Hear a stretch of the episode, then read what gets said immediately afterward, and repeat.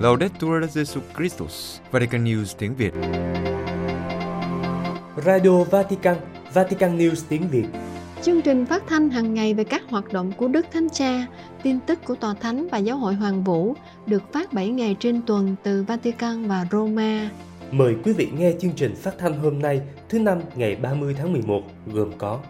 Trước hết là bản tin, Kế đến là mục gặp Đức Giáo Hoàng. Bây giờ, kính mời quý vị cùng anh Huy và Quế Phương theo dõi tin tức.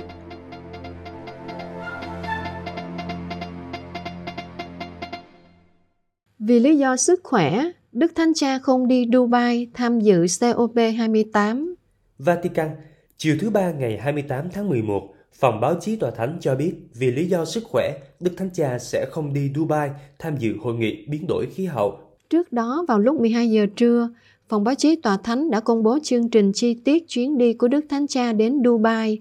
Theo đó, ngày 2 tháng 12, Đức Thánh Cha sẽ phát biểu trước các tham dự viên hội nghị thượng đỉnh COP28 và tham gia một loạt các cuộc gặp riêng song phương.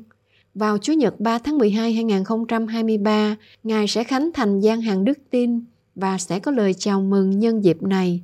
Nhưng buổi chiều, ông Matteo Bruni, giám đốc phòng báo chí tòa thánh đã cho biết, mặc dù tình trạng sức khỏe của Đức Thánh Cha được cải thiện liên quan đến bệnh cúm và đường hô hấp, nhưng các bác sĩ vẫn yêu cầu Ngài không thực hiện chuyến đi đến Dubai như dự kiến trong vài ngày tới, nhân dịp hội nghị thượng đỉnh về khí hậu. Và ông Bruni cho biết thêm rằng chấp nhận yêu cầu của các bác sĩ, nhưng Đức Thánh Cha rất lấy làm tiếc vì phải hủy bỏ chuyến đi.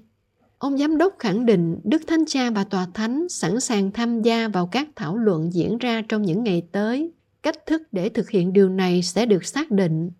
Về những thay đổi lịch trình của Đức Thánh Cha, để tạo điều kiện cho việc phục hồi sức khỏe của Ngài, một số công việc quan trọng dự kiến trong những ngày này sẽ bị hoãn lại, nhưng những sinh hoạt bình thường vẫn được duy trì. Tuy nhiên, về tình trạng sức khỏe của Đức Thánh Cha trong những ngày này, Ngài không bị sốt hay có vấn đề gì đặc biệt về hô hấp. Giám đốc phòng báo chí tòa thánh cho biết tình trạng sức khỏe của Đức Thánh Cha tốt và ổn định, nhưng các bác sĩ khuyên tốt nhất là Đức Thánh Cha nên nghỉ ngơi và không nên thực hiện chuyến đi quốc tế, thường đòi hỏi nhiều nỗ lực. Đức Thánh Cha viết lời tựa cho cuốn sách của thần học gia Ziziulas. Vatican viết lời tựa cho cuốn sách Nhớ về tương lai hướng tới một bản thể học cánh chung của giám mục chính thống thần học gia Ioannis Zizioulas. Đức Thánh Cha xác nhận còn phải học nhiều điều từ chính thống giáo về đoàn thể tính của giám mục và truyền thống hiệp hành. Mở đầu, Đức Thánh Cha nói khi cầm cuốn sách trong tay với tựa đề Nhớ về tương lai, làm cho Ngài cảm nhận như là một dấu hiệu đến từ một quá khứ tự do trong tương lai của Chúa và nhắc lại cuộc gặp gỡ đầu tiên với đức cha John Zizioulas vào năm 2013, dịp lễ hai thánh tông đồ Phêrô và Phaolô. Đức Thánh Cha xác tín rằng người công giáo còn phải học nhiều từ các anh chị em chính thống về đoàn thể tính của giám mục và truyền thống hiệp hành.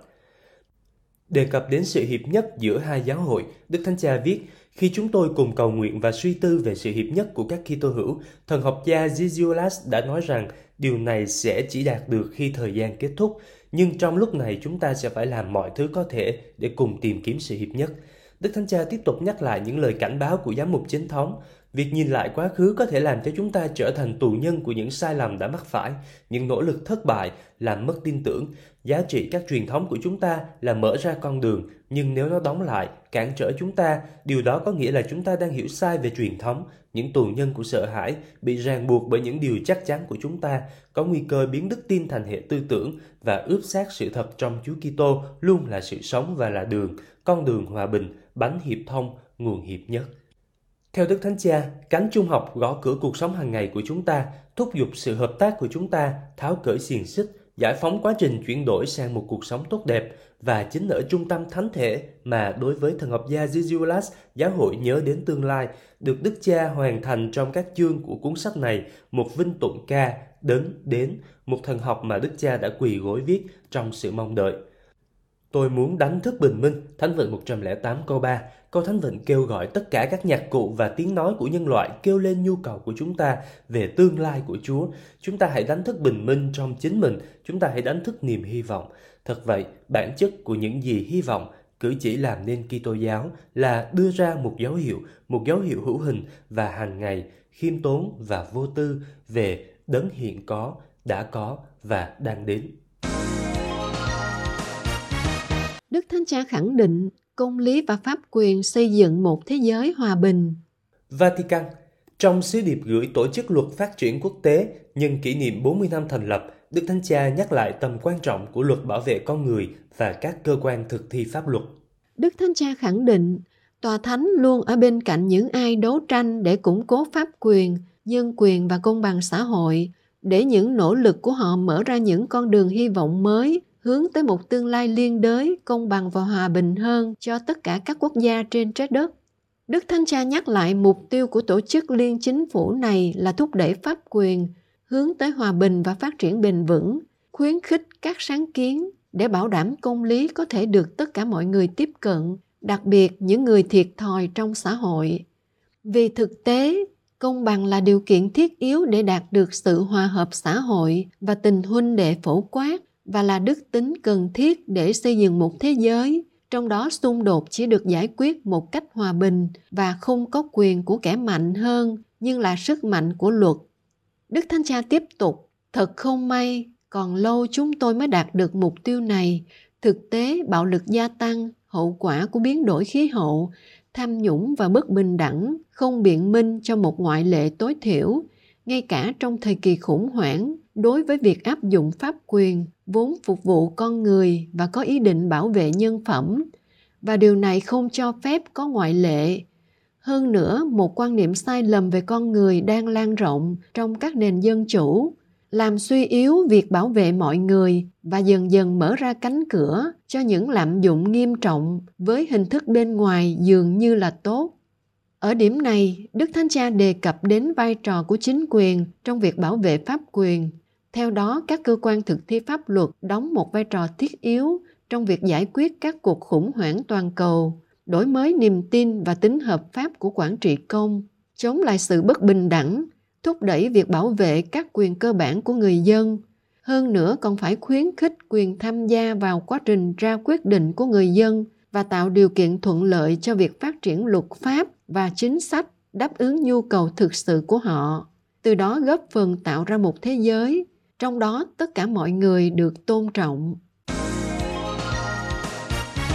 Đức Thánh Cha ban ơn toàn xá cho tín hữu viếng hang đá Giáng sinh tại nhà thờ dòng Francisco. Roma, theo thỉnh nguyện của gia đình Phan Sinh, nhân dịp kỷ niệm 800 năm Thánh Francisco thực hiện hang đá Giáng sinh đầu tiên ở Greccio, một thị trấn nhỏ thuộc miền Lazio của Ý. Đức Thánh Cha Francisco muốn ban ơn toàn xá cho những người cầu nguyện trước hang đá Giáng sinh tại bất kỳ một nhà thờ nào của dòng Francisco. Vào năm 1223, trở về từ thánh địa, Thánh Francisco đã yêu cầu tái dựng cảnh ra đời của Chúa Giêsu tại một ngôi làng nơi khiến Ngài nhớ đến Bethlehem và Ngài đã thực hiện hang đá Giáng sinh đầu tiên tại Greccio.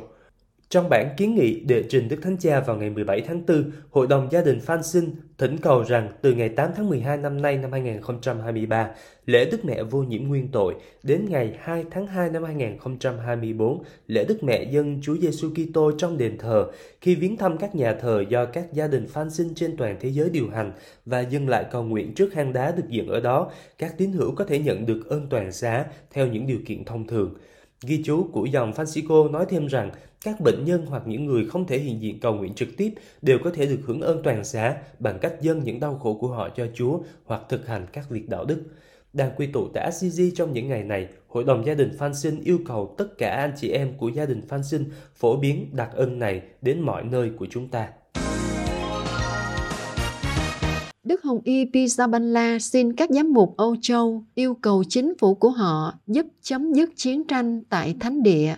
Jerusalem, ngày 27 tháng 11, từ Tòa Thượng phụ Công giáo Latin ở Jerusalem kết nối với các chủ tịch các hội đồng giám mục châu Âu đang nhóm họp tại Manta, Đức Hồng Y Pizzaballa xin các ngài yêu cầu chính phủ các nước giúp tìm ra lối thoát cho cuộc chiến giữa Israel và Hamas. Mối quan tâm lớn nhất của Thượng phụ Công giáo Latin ở Jerusalem là không biết cuộc chiến này sẽ kết thúc thế nào, không có chiến lược thoát ra khỏi nó. Một khi các cuộc ném bom kết thúc, chiến dịch quân sự kết thúc, chuyện gì sẽ xảy ra?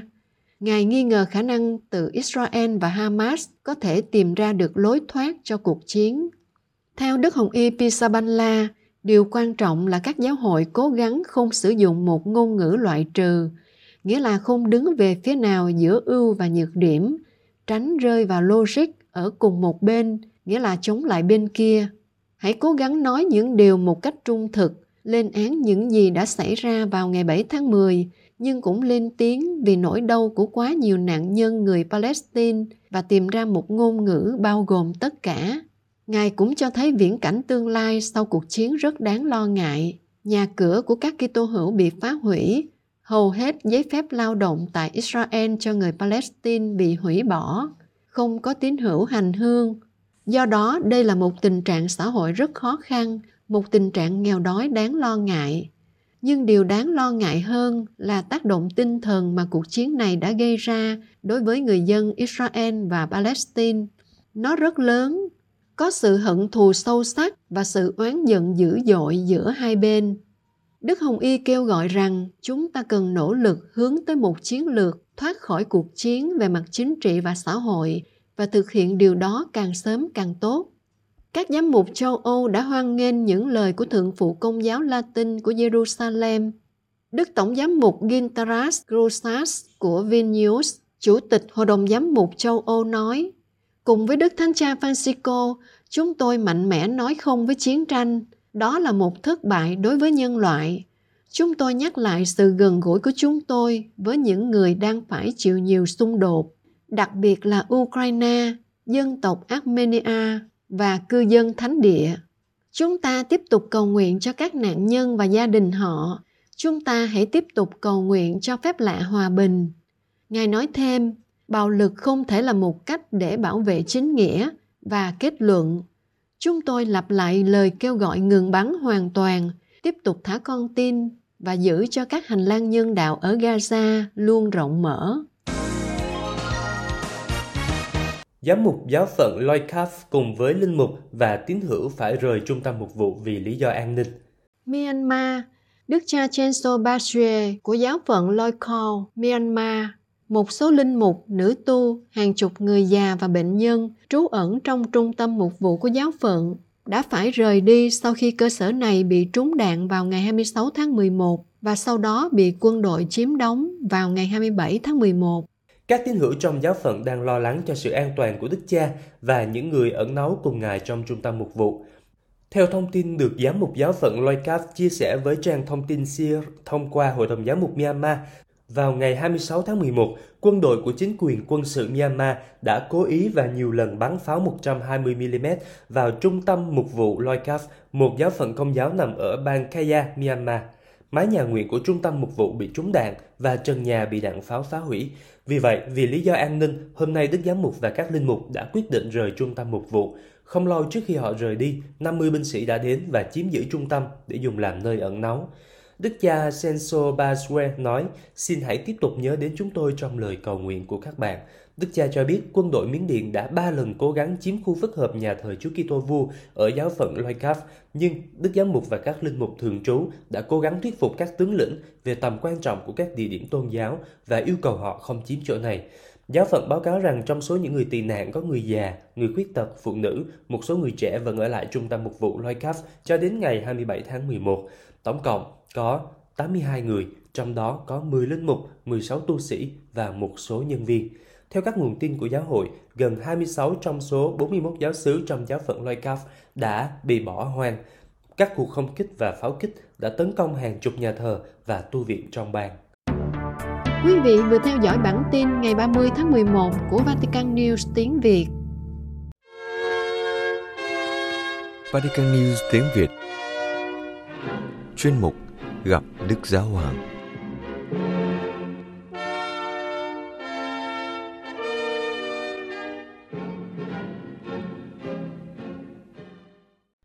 Kính thưa quý thính giả, dù sức khỏe chưa hoàn toàn bình phục và phải hủy chuyến đi Dubai vào cuối tuần, nhưng Đức Thánh Cha vẫn hiện diện và chủ sự buổi tiếp kiến chung vào sáng thứ Tư ngày 29 tháng 11. Bài giáo lý được trình bày trong buổi tiếp kiến chung có chủ đề là lời loan báo tin mừng cho hôm nay, tiếp tục suy tư của hai bài giáo lý trước về tông huấn niềm vui của tin mừng, với lời kêu gọi công bố niềm vui tin mừng ở đây và bây giờ, thời đại hiện tại của chúng ta. Đức Thánh Cha nhận định rằng chúng ta có thể dễ dàng nản lòng trong những thời điểm mà Thiên Chúa dường như không có chỗ đứng và những ước muốn sâu xa nhất của trái tim con người dường như bị dập tắt bởi nỗi ám ảnh về tiền bạc và quyền lực. Tuy nhiên, Thánh Phaolô nhắc nhở chúng ta rằng trong kế hoạch của Thiên Chúa, đây là lúc thuận tiện, đây là ngày cứu độ. Do đó, lòng nhiệt thành tông đồ thúc đẩy chúng ta, những người đã nhận được ân sủng biến đổi của lời Chúa và niềm vui của tin mừng, tìm ra những cách thức mới để mang kho tàng đó đến những nơi chúng ta sống, học tập và làm việc và thể hiện bằng cuộc sống của chúng ta, đặc biệt là qua sự tôn trọng, lòng trắc ẩn và sự dịu dàng trong lời nói, tình yêu của Chúa Giêsu dành cho mỗi cá nhân.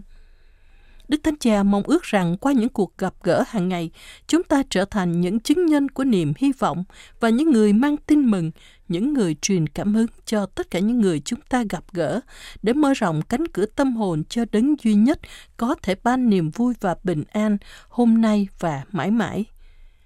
Bài giáo lý của Đức Thánh Cha được Đức ông Champanelli, nhân viên phủ quốc vụ Khanh, đọc thay Ngài. Cari fratelli e sorelle, Le scorse volte abbiamo visto che l'annuncio cristiano è gioia ed è per tutti. Vediamo oggi un terzo aspetto. Esso è per l'oggi. Anh chị em thân mến, trong những bài giáo lý vừa qua, chúng ta đã thấy rằng lời loan báo của Kitô giáo là niềm vui và được dành cho mọi người. Hôm nay, chúng ta hãy xem xét khía cạnh thứ ba, đó là sứ điệp Kitô giáo cho hôm nay. Hầu như chúng ta luôn nghe thấy những điều không hay về ngày nay. Tất nhiên, với các cuộc chiến tranh, biến đổi khí hậu, những bất công và di cư trên hành tinh, những khủng hoảng gia đình và niềm hy vọng, không thiếu những lý do để lo lắng. Nhìn chung, thời đại hôm nay dường như đang bị ảnh hưởng bởi một nền văn hóa đặt cá nhân lên trên mọi người khác và đặt công nghệ ở trung tâm của mọi thứ. Với khả năng giải quyết nhiều vấn đề và sự tiến bộ vượt bậc của nó trong nhiều lĩnh vực, nhưng đồng thời, Nền văn hóa tiến bộ kỹ thuật cá nhân này dẫn đến việc khẳng định một thứ tự do không muốn đặt ra những giới hạn cho nó và tỏ ra thờ ơ với những người chậm lại phía sau. Và do đó, nó đặt những khát vọng lớn lao của con người vào lối lý luận thường là tham lam của nền kinh tế và với một quan niệm sống loại bỏ những người không sinh lợi và khó để nhìn xa hơn những gì trước mắt. Thậm chí, chúng ta có thể nói rằng chúng ta thấy mình đang ở trong nền văn minh đầu tiên trong lịch sử. Một nền văn minh cố gắng tổ chức một xã hội loài người trên toàn cầu mà không có sự hiện diện của Thiên Chúa, tập trung vào các thành phố vĩ đại mà chỉ có chiều ngang, chỉ có tính phàm trần, ngay cả khi chúng có những tòa nhà cao chọc trời đến chóng mặt. Câu chuyện về thành phố Ba Ben và ngọn tháp của nó hiện lên trong tâm trí. Nó kể lại một dự án xã hội, đòi hỏi sự hy sinh mọi cá tính vì hiệu quả của tập thể. Nhân loại chỉ có một ngôn ngữ, có thể nói rằng họ có một lối suy nghĩ duy nhất, nó như thể được bọc trong một loại bùa chú chung, có khả năng hấp thụ tính độc đáo của mỗi người vào trong một bong bóng của sự đồng nhất. Sau đó, Thiên Chúa làm xáo trộn các ngôn ngữ, nghĩa là người thiết lập lại những khác biệt, người tạo lại các điều kiện để phát triển tính duy nhất,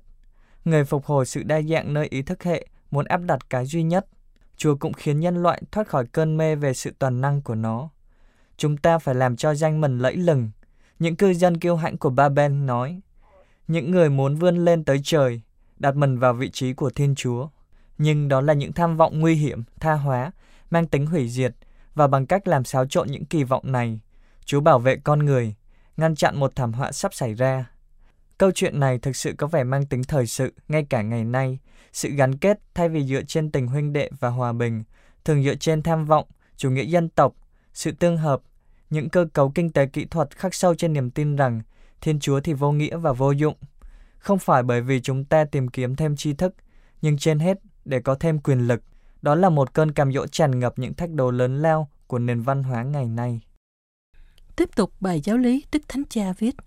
trong tông huấn Evangelii Gaudium, tôi đã cố gắng mô tả một số thách đố, nhưng trên hết tôi mời gọi một cách loan báo tin mừng có khả năng rọi ánh sáng vào những cách thức mới trong mối liên hệ với Thiên Chúa, với tha nhân, với môi trường và khơi dậy những giá trị căn bản. Nó phải đến được những nơi mà những câu chuyện và mô hình mới được hình thành, đem lời Chúa Giêsu đến tận tầng thẳm sâu nhất của tâm hồn của các thành phố của chúng ta. Nói cách khác, chúng ta chỉ có thể rao giảng Chúa Giêsu bằng cách sống trong nền văn hóa của thời đại mình và luôn luôn ghi nhớ trong lòng những lời của Thánh Phaolô nói về hiện tại. Đây là lúc thuận tiện, đây là ngày cứu độ. Do đó không cần thiết phải đối chiếu ngày nay với những tầm nhìn khác từ quá khứ. Cũng không đủ nếu chỉ nhắc lại những niềm tin tôn giáo đã có được, những điều dù đúng đến đâu cũng trở nên trừu tượng với thời gian trôi qua –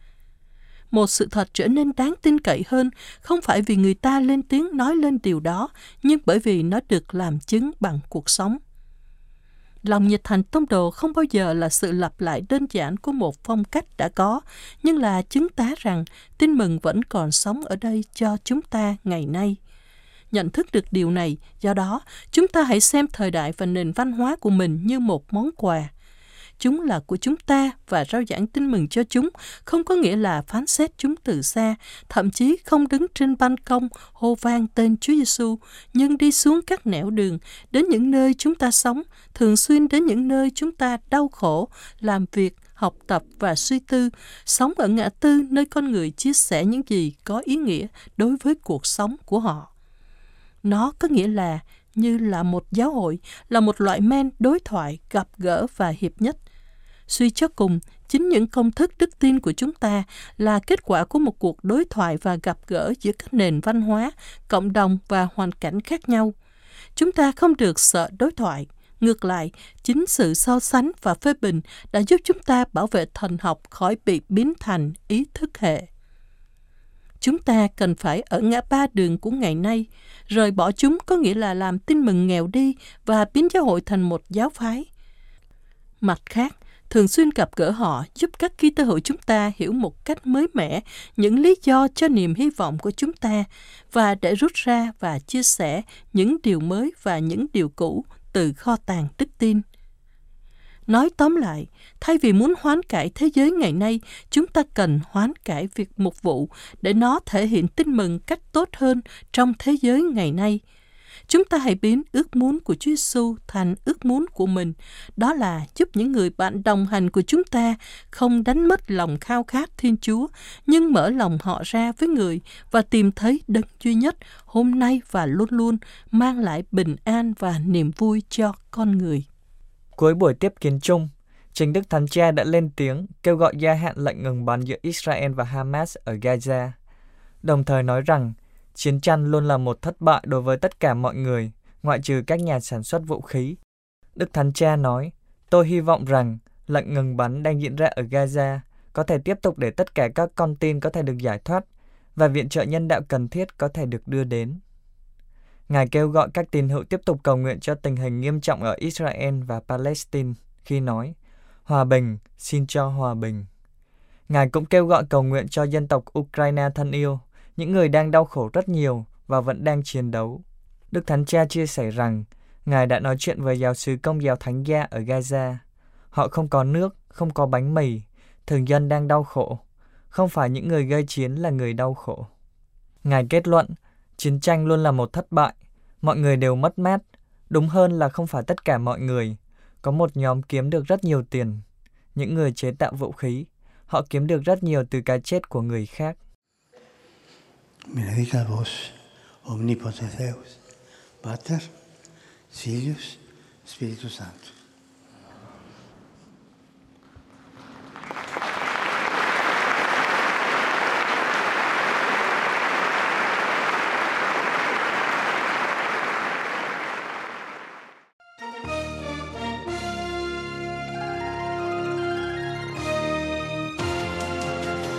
Cảm ơn quý vị đã chú ý lắng nghe chương trình Radio Vatican của Vatican News tiếng Việt. Xin Thiên Chúa chúc lành cho quý vị và toàn gia quyến.